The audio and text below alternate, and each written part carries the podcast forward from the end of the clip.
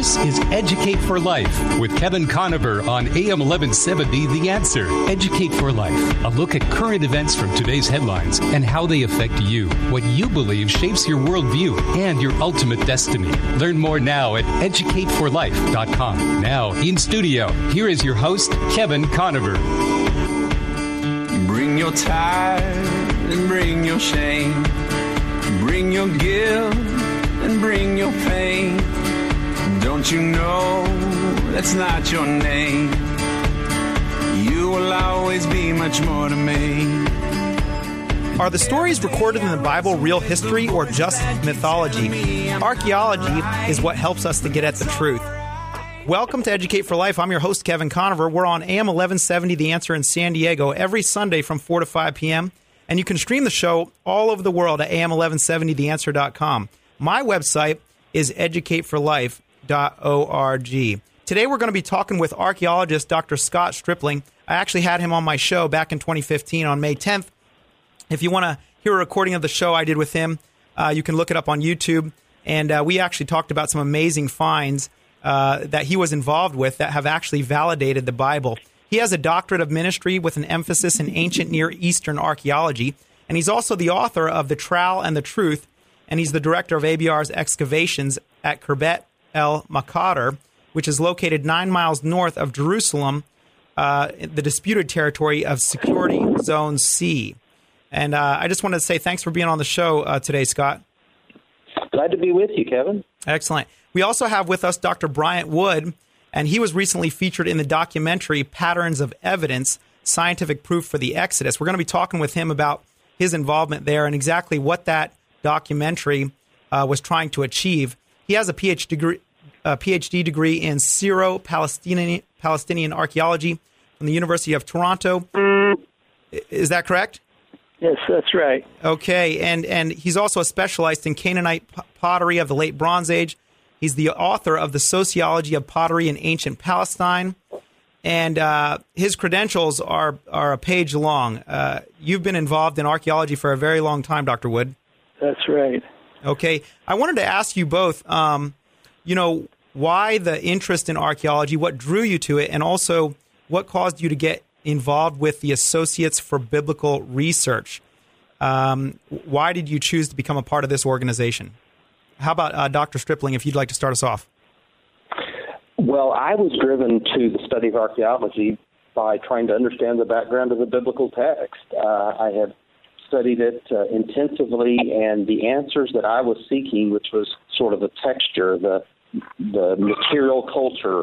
You know, I, I read in the Bible that they went into a house, but what does a house look like? And those things just were very intriguing to me, and that's what led me to to get involved in in actually field archaeology.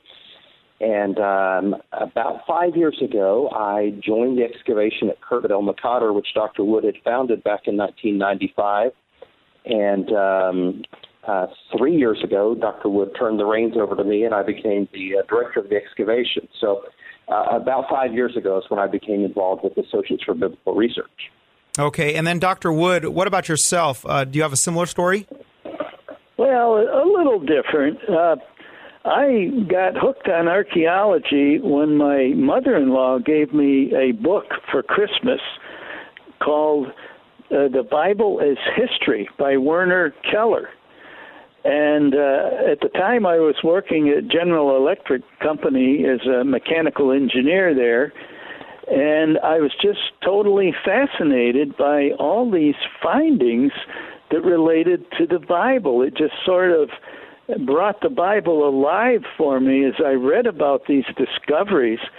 And so that was the beginning, and uh, I, I got more and more involved in studying archaeology and relating it to the to the Bible uh, until I got to the point where I felt this is what I wanted to really do with uh, my career rather than engineering. So I left the uh, engineering field. Uh, I had an early midlife crisis. I left GE when I was, I think I was 36 or 37. I went off to school to study archaeology. Eventually, got the PhD. Uh, got involved with the Associates for Biblical Research uh, with their uh, earlier dig at a place called Khirbet Nisya, not too far from Khirbet El Maqatir. Uh, worked uh, with David Livingston, the founder of uh, the ministry, and uh, then eventually became a staff member of ABR and have been uh, with them for uh, uh, several decades now. so, so we really have your mother-in-law to thank for who you've become today. yes, indeed. Yes, that's great. Who says in-laws are all bad, right? So, so um, you know, just to brag on Dr. Wood for our listeners, um, he he was very involved in research on ancient Jericho and demonstrating that the historical account of Jericho, the uh, the Jews going into the Hebrews going into uh, the, to Canaan, and uh, he's listed in Who's Who in Biblical Studies in Archaeology, 1993, Who's Who in the East, 1995, 1996. Um, so if, if, there was anybody, uh, both these guys are very much experts in this area. These are not guys who are new to this or anything. And um, you know, on I on the web a lot of times, or just in conversation, you'll hear people say, um, "Hey, the Bible's full of mythology, uh, and you can't trust what it says." Uh, but by obviously by your experience, this is completely fallacious when, when people make this these kinds of statements.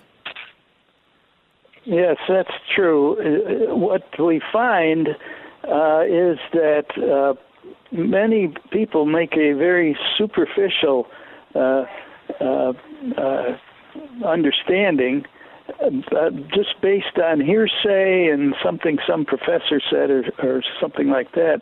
But when you delve into the actual evidence and look at the facts of the matter, uh, they uh, the archaeological findings always support the Bible. Yeah, it's phenomenal. It's just, and it does so much for a person's faith and trust in God uh, when they they see this kind of information, um, I feel like it brings a lot of conviction to our faith. Um, would you say it's a leap to say? Now, I had somebody say just because you find these sorts of things in the ground doesn't mean all of a sudden that the rest of the Bible is true. How would you respond to somebody like that, Doctor Scott? Well, I guess uh, I would say that you have to approach it inductively. Mm-hmm. If we can show you hundreds of examples of synchronisms between the archaeological data and the biblical text, which we can, yeah. Uh, at some point, a fair-minded person would have to say this this is not coincidental and this is not mythological, because we could point out numerous errors. For example, take the mythology of the ancient Romans, and we could show that uh, demonstrate that it was not historical. Mm-hmm. Uh, what we see in the Bible is very much in sync you you have a, a synchronism between the two. And uh, I think fair minded people would have to say that this is real history. Yeah, absolutely. I have an example I like to use, Kevin. Okay. Uh, of course, uh, as I mentioned, I have an, a background in engineering. And uh, if uh, a company is producing some sort of a, a product, uh, they want to uh, test to make sure that everything coming off the assembly line meets the specifications, it's impossible to measure and weigh and check every single item if you're producing thousands upon thousands of an item. So, uh, what you do, you uh, do what's called a quality control test, and you choose maybe one out of a hundred or one out of a, t- a 200 uh, as they're coming off the assembly line to see if they're within the specifications. If they are, then you can assume all of the product meets the specifications. And we have a similar thing uh, with regard to the Bible and the, the history of the Bible and the archaeological findings. You cannot test and find evidence for every single thing that is mentioned in the Bible, every event or every person or whatever.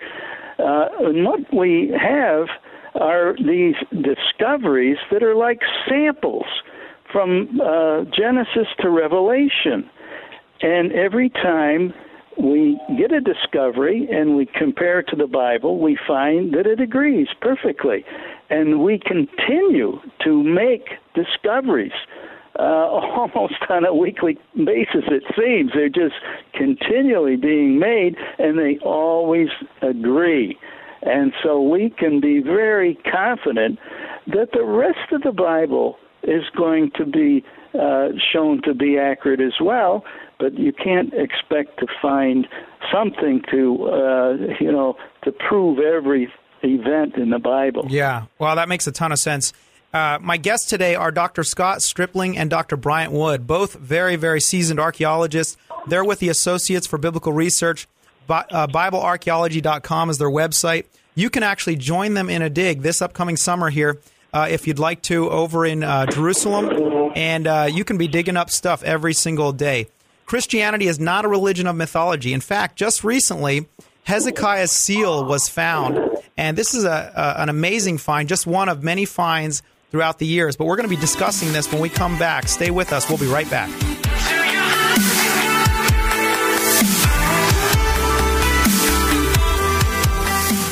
What do leading local restaurants have in common? They depend on Express Fix Coffee for new and used coffee and espresso machines, repairs, and affordable monthly service. Dave Martin and his local team provide water filtration services too. Call San Diego's best espresso repair company, serving your home and business. Learn more online at expressfixcoffee.com. Call Express Fix Coffee at 619 867 3853. 619 867 3853. Hi, this is Jason Hall, president of Team Home Loans, a branch of Synergy One Lending. I just want to take this opportunity to thank Kevin Conover for the profound impact he's had on mine and my wife's spiritual life, as well as being an incredible teacher while our kids were his students. His knowledge and passion have taught us all how important it is to be defenders of our faith. It's our honor and privilege to support Kevin and his show. It is our sincere hope and prayer that you will continue to learn to be defenders of your faith through Kevin's radio show and through his Educate for Life teaching teachings. Thank you, Kevin, from the Hall family and Team Home Loans. Add historic American beauty to your home today with genuine Amish furniture. It's built in the USA from solid cherry wood with a bourbon finish. Or choose alternative woods and finishes to accent your home's decor. You'll find it all at Tucker's Valley Furniture. For over 65 years, the Tucker family has served San Diego County. Still family owned. Cash and Carry and Tucker's Valley Furniture. Two stores, both right across the street at Main and Mollison in El Cajon. Learn more at tuckersvalleyfurniture.com. I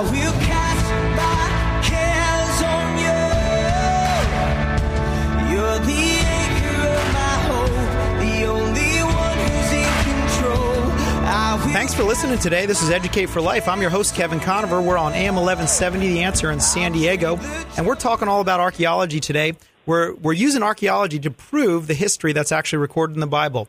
And I've got two experts, uh, expert archaeologists on the air with me today. And uh, you know, not too long ago, I posted on my Facebook page. If you uh, if you want to check it out, Educate for Life. I posted about Hezekiah's seal. This was just recently found. Uh, CNN did an article on it. Uh, CNN.com. You can check it out. Dating uh, from the eighth century was discovered in Jerusalem, and uh, pretty amazing find. And so I thought, boy, I'd, I'd really like to talk to somebody who knows about this kind of stuff. And so, Dr. Stripling, what what do you know about this find, and how important of a find is it? Well, it's a fantastic find. A couple of things that are important. Number one, it was found in an archaeological context. It was in a sealed locus. It did not come from a disturbed context, and it did not come from the antiquities market. There had, since the mid 1990s, several Hezekiah seals have been been brought forth, but they we don't know the provenance of them, and so that's always problematic. You don't know if they're they're forgers or again what context they came from. Sure, are forgeries from are forgeries Yes. common? unfortunately, there is a, a big market for that. And you can see why, because, I mean, the Bible is, that's as big as it gets. I mean, when you start talking a king like Hezekiah, the Bible says there was no greater king like Hezekiah, you know, before or after. So when you have his name on something, that's big stuff. So what was great about this is it came out of a, a sealed context in what we call the Ophel, the area between the city of David and the Temple Mount, where Solomon's uh, royal buildings had been built. And along with 33 other seal impressions, this one was found. And the material was wet sifted, and it's only the, the, the little impression, by the way, is only like one centimeter in diameter, so it's very small and easy to miss. But a new technology, which I was actually worked with for two years in Jerusalem, is called wet sifting. Taking the material and after it's been sifted and gone through, taking it through a secondary process of wet sifting, and it reveals a tremendous amount. And that it, something as tiny as this, the tip of your finger, really, uh, would have been missed had it not been wet sifted. Yeah, that's And so- phenomenal. well, it's terribly exciting, and it has this four-word inscription in Hebrew. It's sort of a Paleo Hebrew script. Um, comes across as seven words in English, but Hezekiah, the son of, or belonging to Hezekiah, the son of Ahaz, king of Judah. And uh, so there you have two biblical kings mentioned in the same inscription from an 8th, 8th century BC context. So there again, you have a clear synchronism between the archaeological data and the biblical text. Yeah, now now I know that there are several other finds regarding Hezekiah. I mean, uh, Hezekiah's tunnel is very famous. The Siloam uh, in, in, inscription, uh, also the Sennacherib prism. Um, why, why has so much stuff been found regarding uh, Hezekiah and his time? And is this true for other biblical events, uh, other biblical history, or is this uh, kind of an exception with Hezekiah, Doctor Stripper? Well, Hezekiah was a major builder, for one thing. He, he doubled the size of Jerusalem when, when the northern kingdom fell. He came to the throne shortly after the northern kingdom had fallen, and so he had a tremendous influx of population. He enlarged the city, and when he he had been a vassal of uh, of uh, Sargon II, the great Assyrian king, but when Sargon died, uh, Hezekiah rebelled against his successor Sennacherib, and the Bible records this in great detail in 2 Kings 18 and 2 Chronicles and Isaiah 36. Also on the the uh, prism of Sennacherib, which you mentioned a moment ago, moment ago, and also in the Siloam inscription in the in what's called Hezekiah's tunnel in Jerusalem today. So all these these stories are pulled in the Bible, and now we have numerous synchronisms from archaeology that that validate them. Now, how much uh, when when somebody finds? I mean, this, like you said, this is only about a centimeter wide. Uh, it's amazing to me that they found it. Uh, how valuable is this? Uh, you know, monetarily, fi- financially. well, I mean, if uh, an insurance company asked me recently what what dollar amount they should put on our on our museum display, I said, well, you, can put whatever amount you want. It's irreplaceable. It's invaluable. So.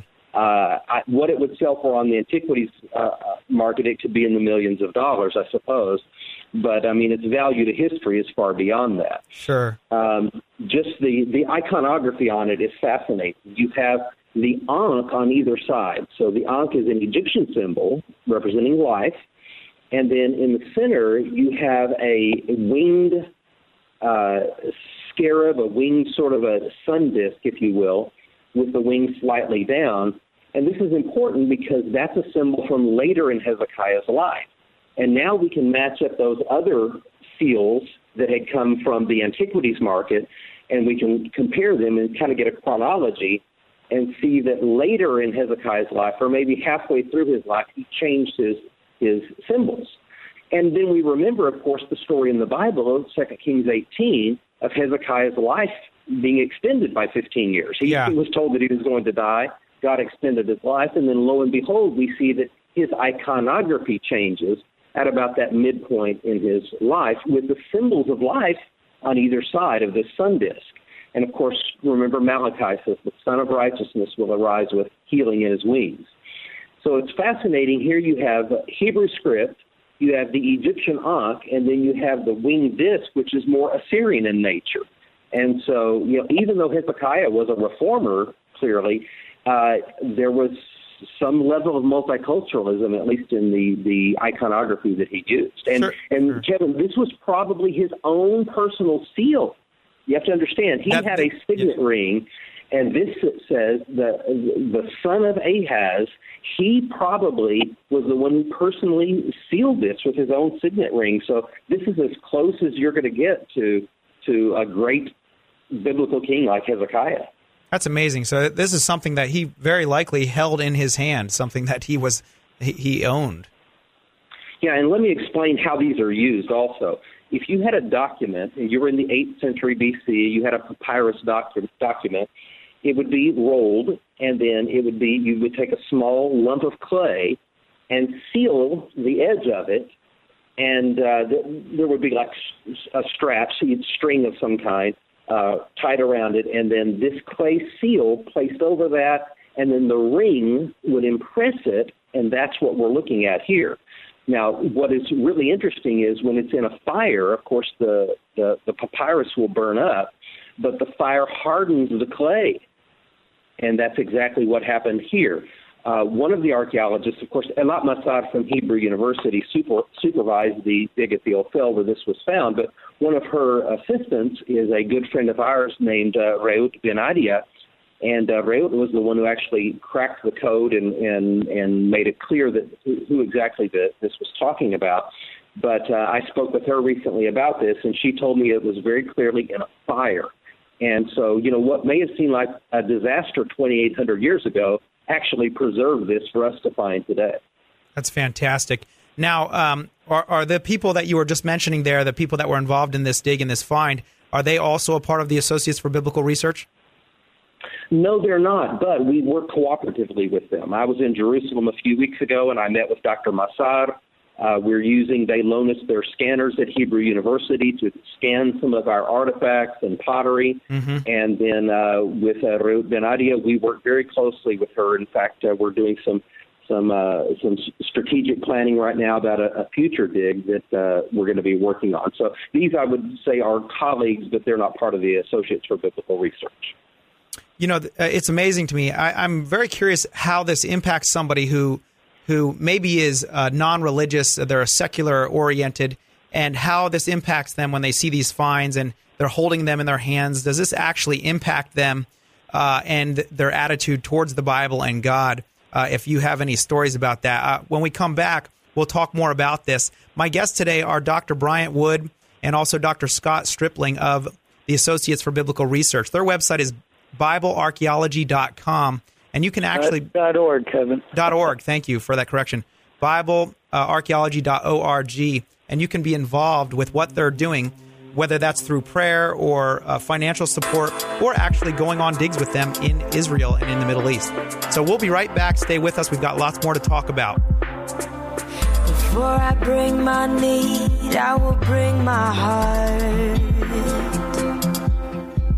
Not all home inspections are created equal. Joe DeMars and his team at Housemaster have performed inspections in San Diego for 22 years plus and performed over 10,000 inspections for commercial, multiple family, apartments, and residential. Call before you buy or sell. You'll have confidence knowing the true condition of the property. Call 619-660-7866. San Diego.housemaster.com. Home inspections done right, guaranteed. 619-660-7866. How can you live in San Diego and miss out on enjoying the water? Fastlane Kayaking sells popular Hobie Cat kayaks that you pedal, not paddle. That means your hands are left free for fishing and fun. Just throw these on your roof rack. They're light and they're easy to use and maintain. Just rinse them off. Try one free on a demo ride. For 36 years, Ron and Debbie Lane have served San Diego with fun, family friendly water sports of all kinds. Learn more. FastlaneSailing.com. 619 222 0766. I'm giving it all away. No more hiding, no more stalling. I hear you calling me, and I'm coming. Thanks for tuning in to Educate for Life. I'm your host, Kevin Conover. We're on AM 1170, The Answer in San Diego, every Sunday, 4 to 5 p.m. And you can stream the show all over the world at am1170theanswer.com. My guests today are Dr. Bryant Wood and also Dr. Scott Stripling. And we just left off, we were talking about Hezekiah's seal. It was just recently found and uh, an incredible fa- find, really a priceless find uh, on the antiquities market. Dr. Stripling said uh, potentially worth millions of dollars. And it's only about a centimeter wide. Amazing. But uh, I left off with a question, and I wanted to address this to uh, Dr. Wood. And you're, you've been in, involved in archaeology for so long. In your experience, have you seen people um, who who are involved in digs, who are uh, finding, making these discoveries that are confirming the stories that are in the Bible? Have you ever seen anybody's life change as they're they're finding these um, these uh, treasures?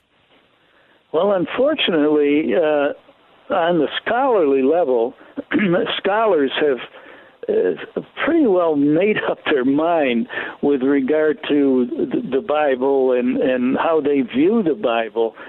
And uh, it's very rare when you find that somebody changes their position because of a particular uh, discovery or maybe even uh, many discoveries. Uh, they have some way of rationalizing it. So uh, I can't uh, think of any uh, current scholars that have that have been changed that way. Uh, I can remember. Remember, you mentioned my research on archaeology and on Jericho Mm-hmm. uh, when I was studying archaeology at the University of Toronto, and uh, my professor there, uh, when uh, my article was published in BAR and there was a lot of publicity about it, uh, said to me, and of course, uh, my article just uh, just detail the whole list of correlations between the archaeology and the Bible, uh, showing that uh, every detail of the biblical account is borne out by the archaeological findings. Anyway, my professor came up to me and he said, "Well." He said maybe, yeah, there was a destruction, uh, and uh, maybe these things line up. But he says it, it was probably just uh, just a natural earthquake that caused it, and uh, it wasn't a miracle at all. So, uh, as much evidence as you could bring before this professor, he was not about to change his mind about the Bible. That you know, it wasn't super, supernatural. There were no miracles, and most of it is uh, mythology. And he would claim that somebody wrote up a story about Jericho uh, after an earthquake or some natural disaster. Oh man, yeah, that's got to be frustrating. Yeah, it, it certainly is. Yeah. Well, uh, uh, but for you yourself, o- over the time, um, this has for you increased your conviction that that the Bible is true. Is that is that right? Oh, absolutely. Every discovery, and even our own discoveries, just uh, just support the Bible. And my feeling is that we need to document all of this material that upholds the truth of Scripture for those who are seeking, who have questions, who aren't sure, who maybe have heard some professor say something negative about the Bible. Uh, we have a tremendous amount of evidence that, supports the truth of Scripture. So uh, we need to get that evidence out for those who are seeking and want to know the truth. Yeah, absolutely. Now, now you were involved with um, patterns of evidence, Doctor Wood. Um, can you tell us uh, what what is this documentary about? It came out in 2015, and what was the goal of the uh, director as he was, uh, you know, traveling throughout the Middle East and Egypt and uh, exploring the Exodus? Uh, what is he trying to? What are the main points he's trying to refute? I know there's this argument about whether the Jews really were ever slaves in Egypt, uh, whether Moses wrote uh, the first five books of the Bible. Uh, what are the arguments for and against uh, these the, the biblical history here, and what what was found in patterns of evidence? What's the thesis of that that movie? Well, that's about a three-hour lecture, Kevin. But I'll try to, I'll try to boil it down. Uh, the whole issue of the Exodus is probably one of the biggest. Uh, well, I don't like to use the word problem, but to the skeptic and to other scholars, they view it as a as a problem that there is no what we call extra biblical evidence to support the uh, biblical account of the Israelites being in Egypt and then uh, leaving under Moses. Uh, and they say there's no evidence in Egypt for these events. And of course, what they're talking about is there's no written evidence, there's no documentation that's been found in Egypt that talks about the Israelites or Moses or this group of slaves leaving Egypt. Mm-hmm. Well, the answer to that criticism uh, is is very uh, uh, clear cut. The Egyptians never recorded anything negative in their histories. The documents that we have, uh, largely inscriptions found in temples, are uh, bragging up the accomplishments of the Pharaoh and how great he was and how great Egypt was. And they will never talk about any failures or defeats. So, anyway, that's one side of it that we cannot expect to find documentation from ancient Egypt. Maybe indirectly, I could talk about that, but not direct evidence. But what we do have, and this is what uh, the producer of Patterns of Evidence was focusing on, we have now evidence from an excavation in the delta uh, area of Egypt, in uh, ancient uh, uh, Ramses, in that area, eastern delta, for a group of what uh, the uh, excavators call Asiatics but clearly, uh, when you look at the findings, they were they were Israelites. So we have now uh, the archaeological evidence for the settlement of the Israelites from the time of Jacob, when he first came into Egypt, all the way down to the uh, time of the Exodus, that whole 430 year period, we now have archaeological uh, documentation for that. And so in the film, uh, the uh, producer was showing how in the Bible we have a pattern of you know the Israelites going in as a small group, settling in Ramses in Egypt, growing as a community until uh, when they came out, they were a, a vast number uh, of people. They uh, sort of were uh, multiplying over those centuries mm-hmm. until a family uh, became a nation. And uh, so there's a pattern that we see in the Bible, and that pattern is what's been found in Egypt. A small group settled in a very uh, humble little village, but then they grew multiplied, and there's uh, evidence to show that. And then suddenly, in the mid 15th century BC, uh, they disappear, so to speak, archaeologically. Well, that was the time of the uh, Exodus. In fact, the the community there, very perhaps prosperous, important uh, community, important for trade, for uh, military uh, reasons, uh, for campaigning uh, to the north. Uh, the whole whole whole town was abandoned, and we can. Say that that's from from the plagues because Egypt was broken and so it all lines up very nicely, and that uh, is what has been shown in this film. And uh, it's very well done, and uh, on location uh, filming, and so on. And uh, it's a very powerful argument uh, to show that, yes, the Israelites were there. Yes, there was an exodus, just as described in the Bible. Yeah, I, I, I watched the whole movie and I was just enraptured by it. It was amazing. When we get back, we're going to talk a little bit more about this movie, Patterns of Evidence. It's a fantastic movie. I can't recommend it more highly. My guests today are two experts uh, in biblical archaeology Dr. Scott Stripling, Dr. Bryant Wood of BibleArchaeology.org, the Associates for Biblical Research. Stay with us. We'll be right back as we continue this discussion.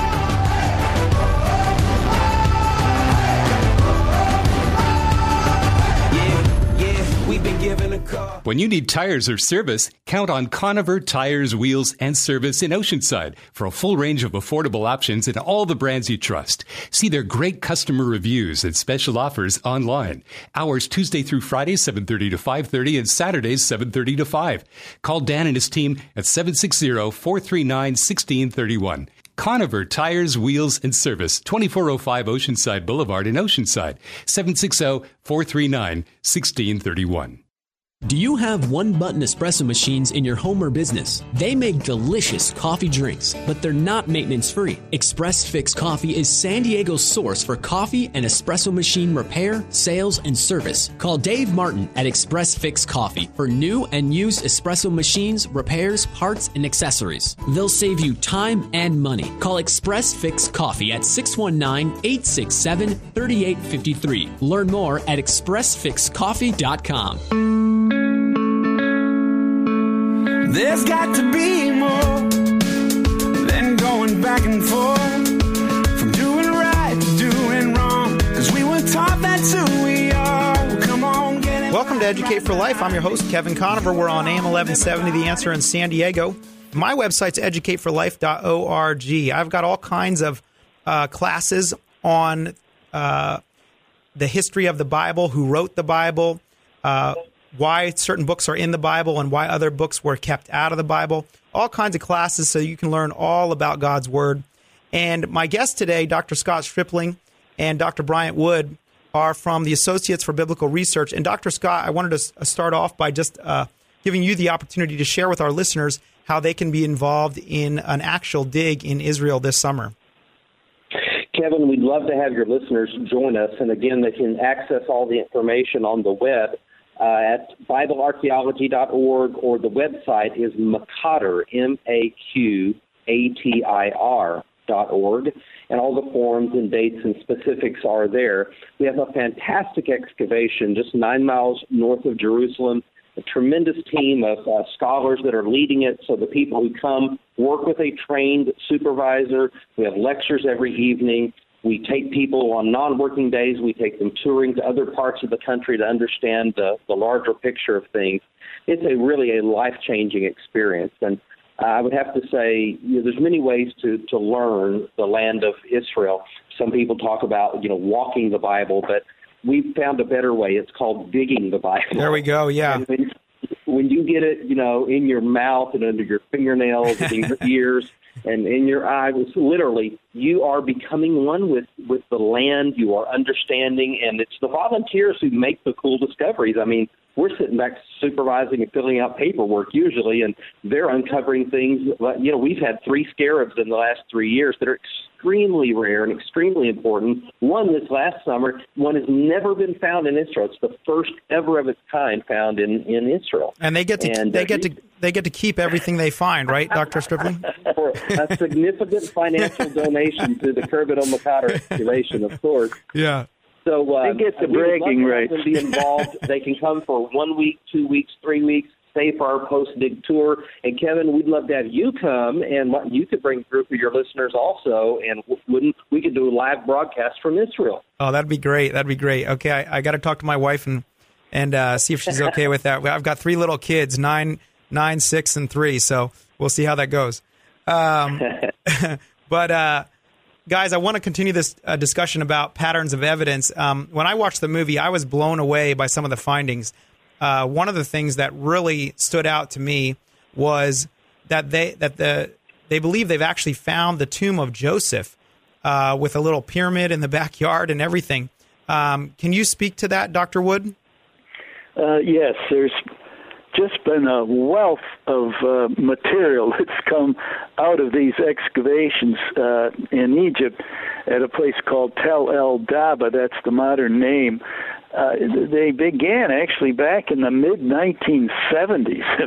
have been going on ever since. It's incredible. Now you've been involved in Egypt arch- uh, Egyptian archaeology also for for a while. Is that correct? Yes, I dug at a, another site in the Delta called Tel El Maskhuta, probably biblical Succoth, uh, the first stopping place of the Israelites when they uh, uh, left uh, Ramses.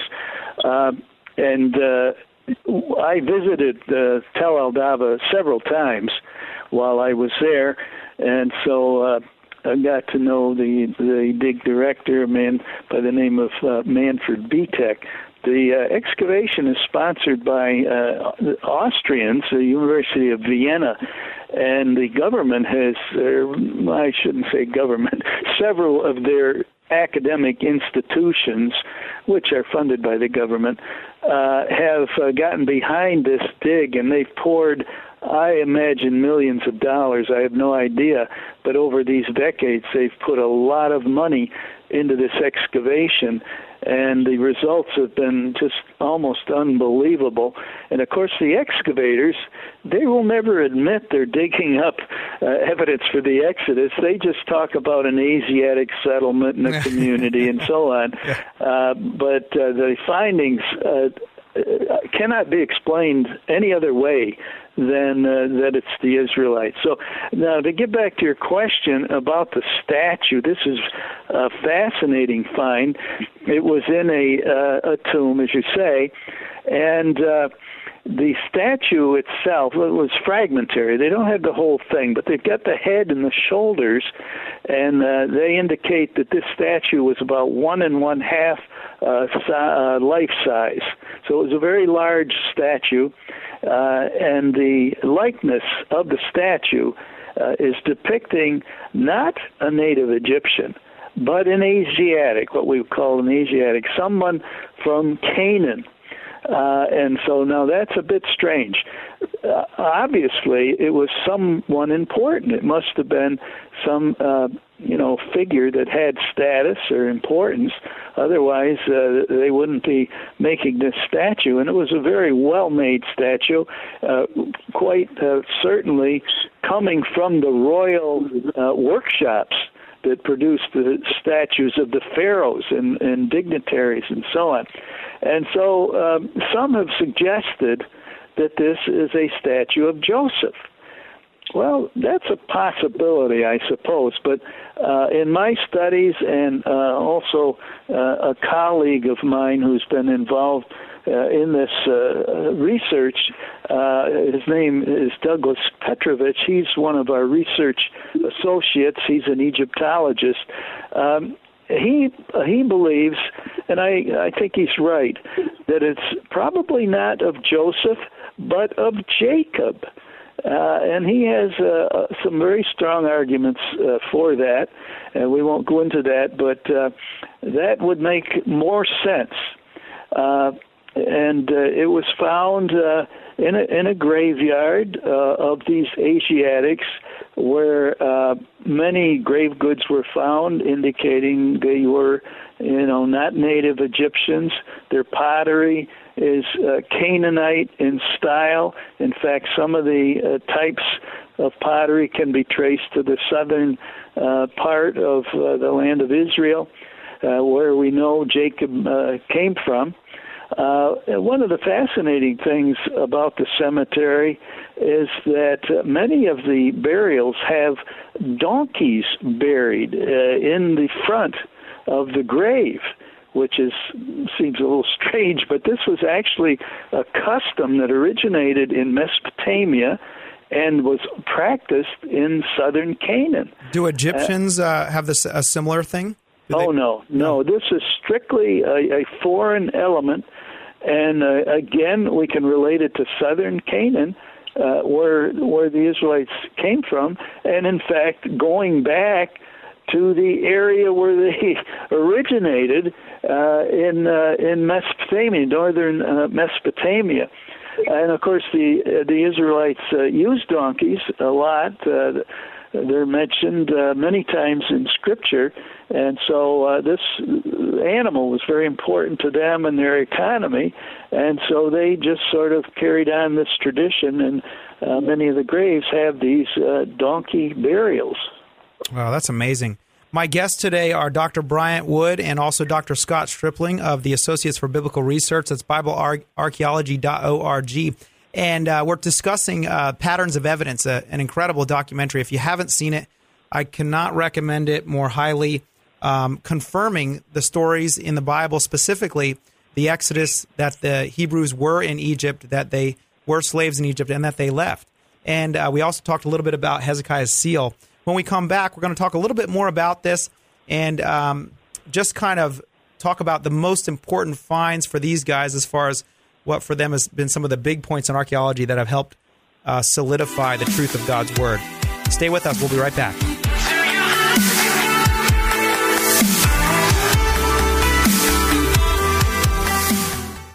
Hi, this is Jason Hall, president of Team Home Loans, a branch of Synergy One Lending. I just want to take this opportunity to thank Kevin Conover for the profound impact he's had on mine and my wife's spiritual life, as well as being an incredible teacher while our kids were his students. His knowledge and passion have taught us all how important it is to be defenders of our faith. It's our honor and privilege to support Kevin and his show. It is our sincere hope and prayer that you will continue to learn to be defenders of your faith through Kevin's radio show and through his Educate for Life teachings. Thank you, Kevin, from the Hall family and Team Home Loans. In 1947, Gordon Tucker began serving San Diego County families. Today, the family tradition continues with two stores, Tucker's Valley Furniture and Cash and Carry, both right across the street in El Cajon at Main and Mollison. Whether you want today's modern, eco-friendly furniture or authentic Amish furniture from solid cherry wood built in America, let the Tucker family serve your family. Learn more at tuckersvalleyfurniture.com, a proud sponsor of Educate for Life with Kevin Conover. I will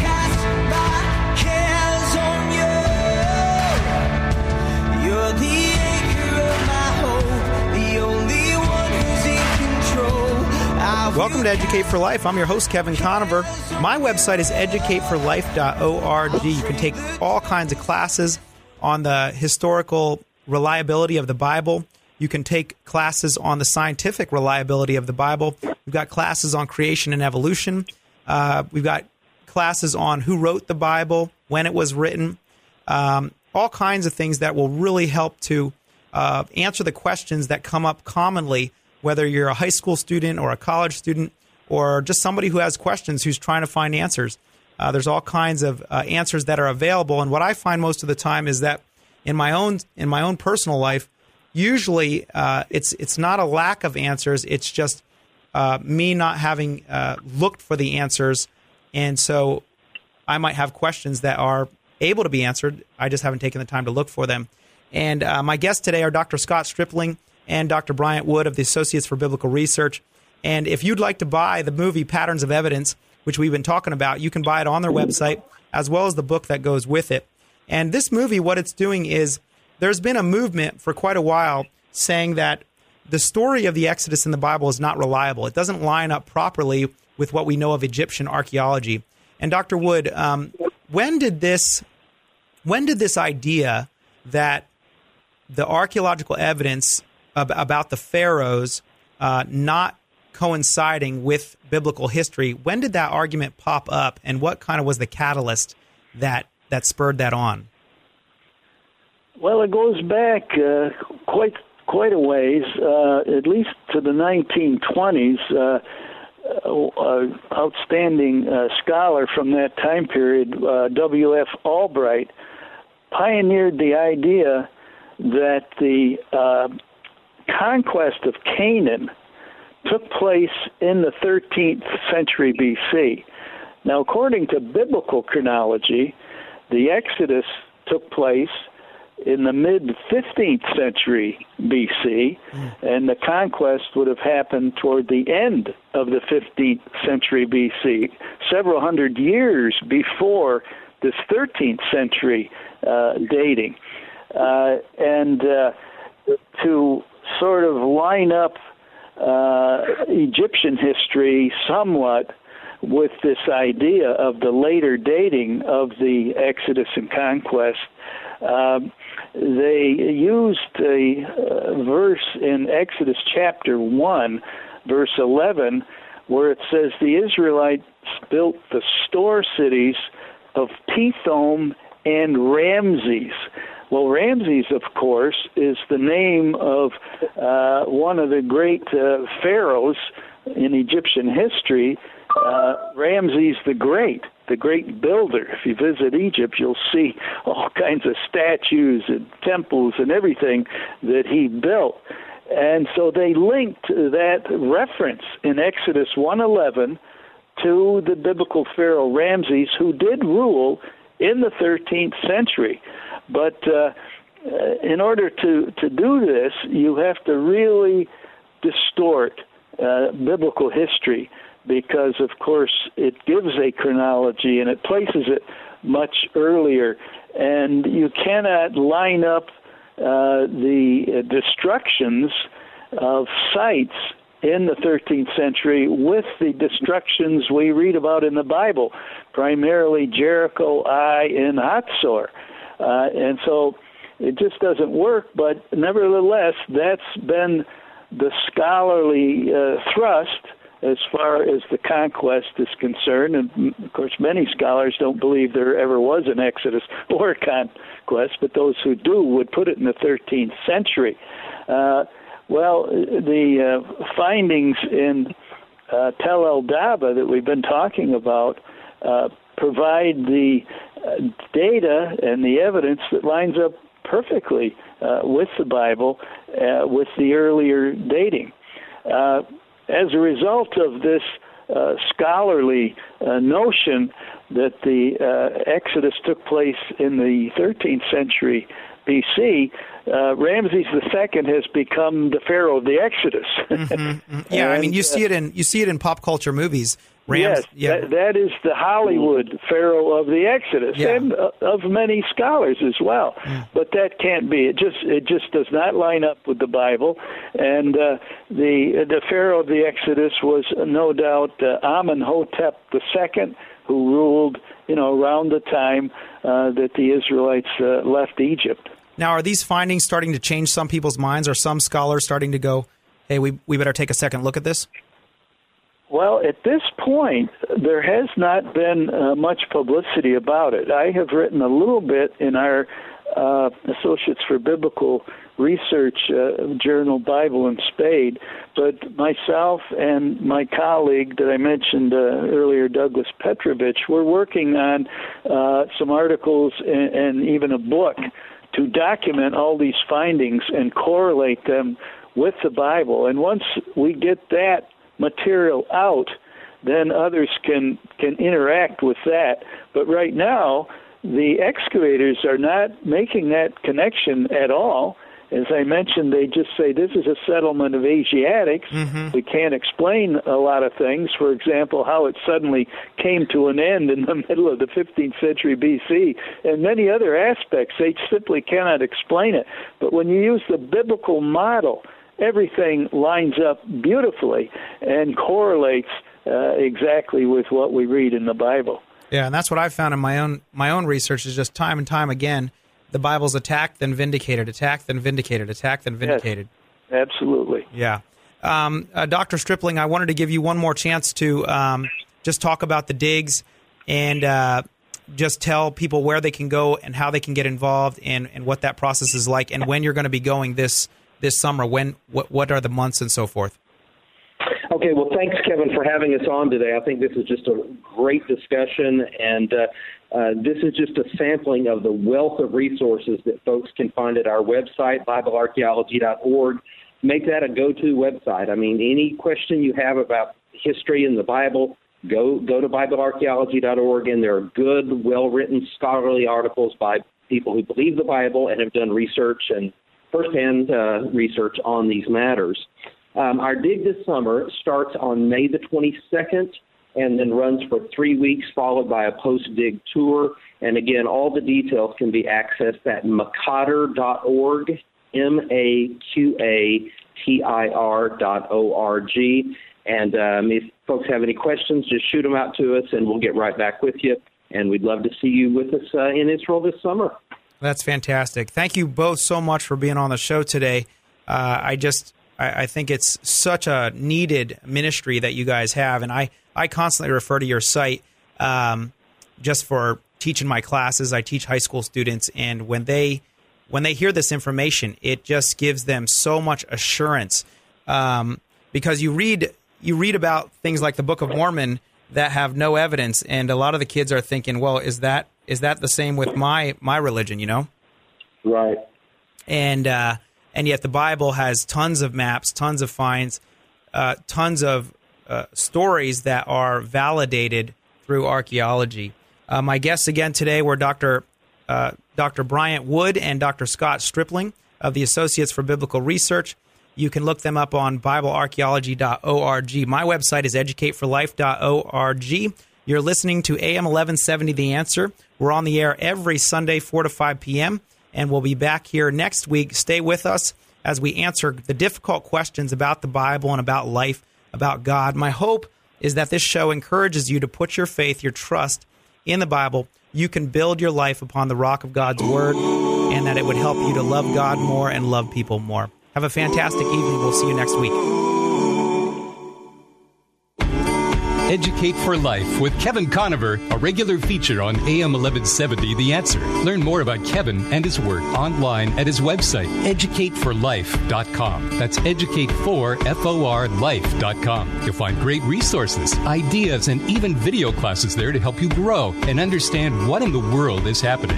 Encourage your friends to listen for great guests and intelligent analysis of the stories that shape our lives. Educate for Life with Kevin Conover, exclusively on AM 1170 the answer.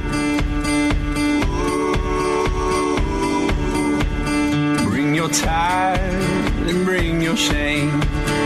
Bring your guilt and bring your pain. Don't you know that's not your name? You allow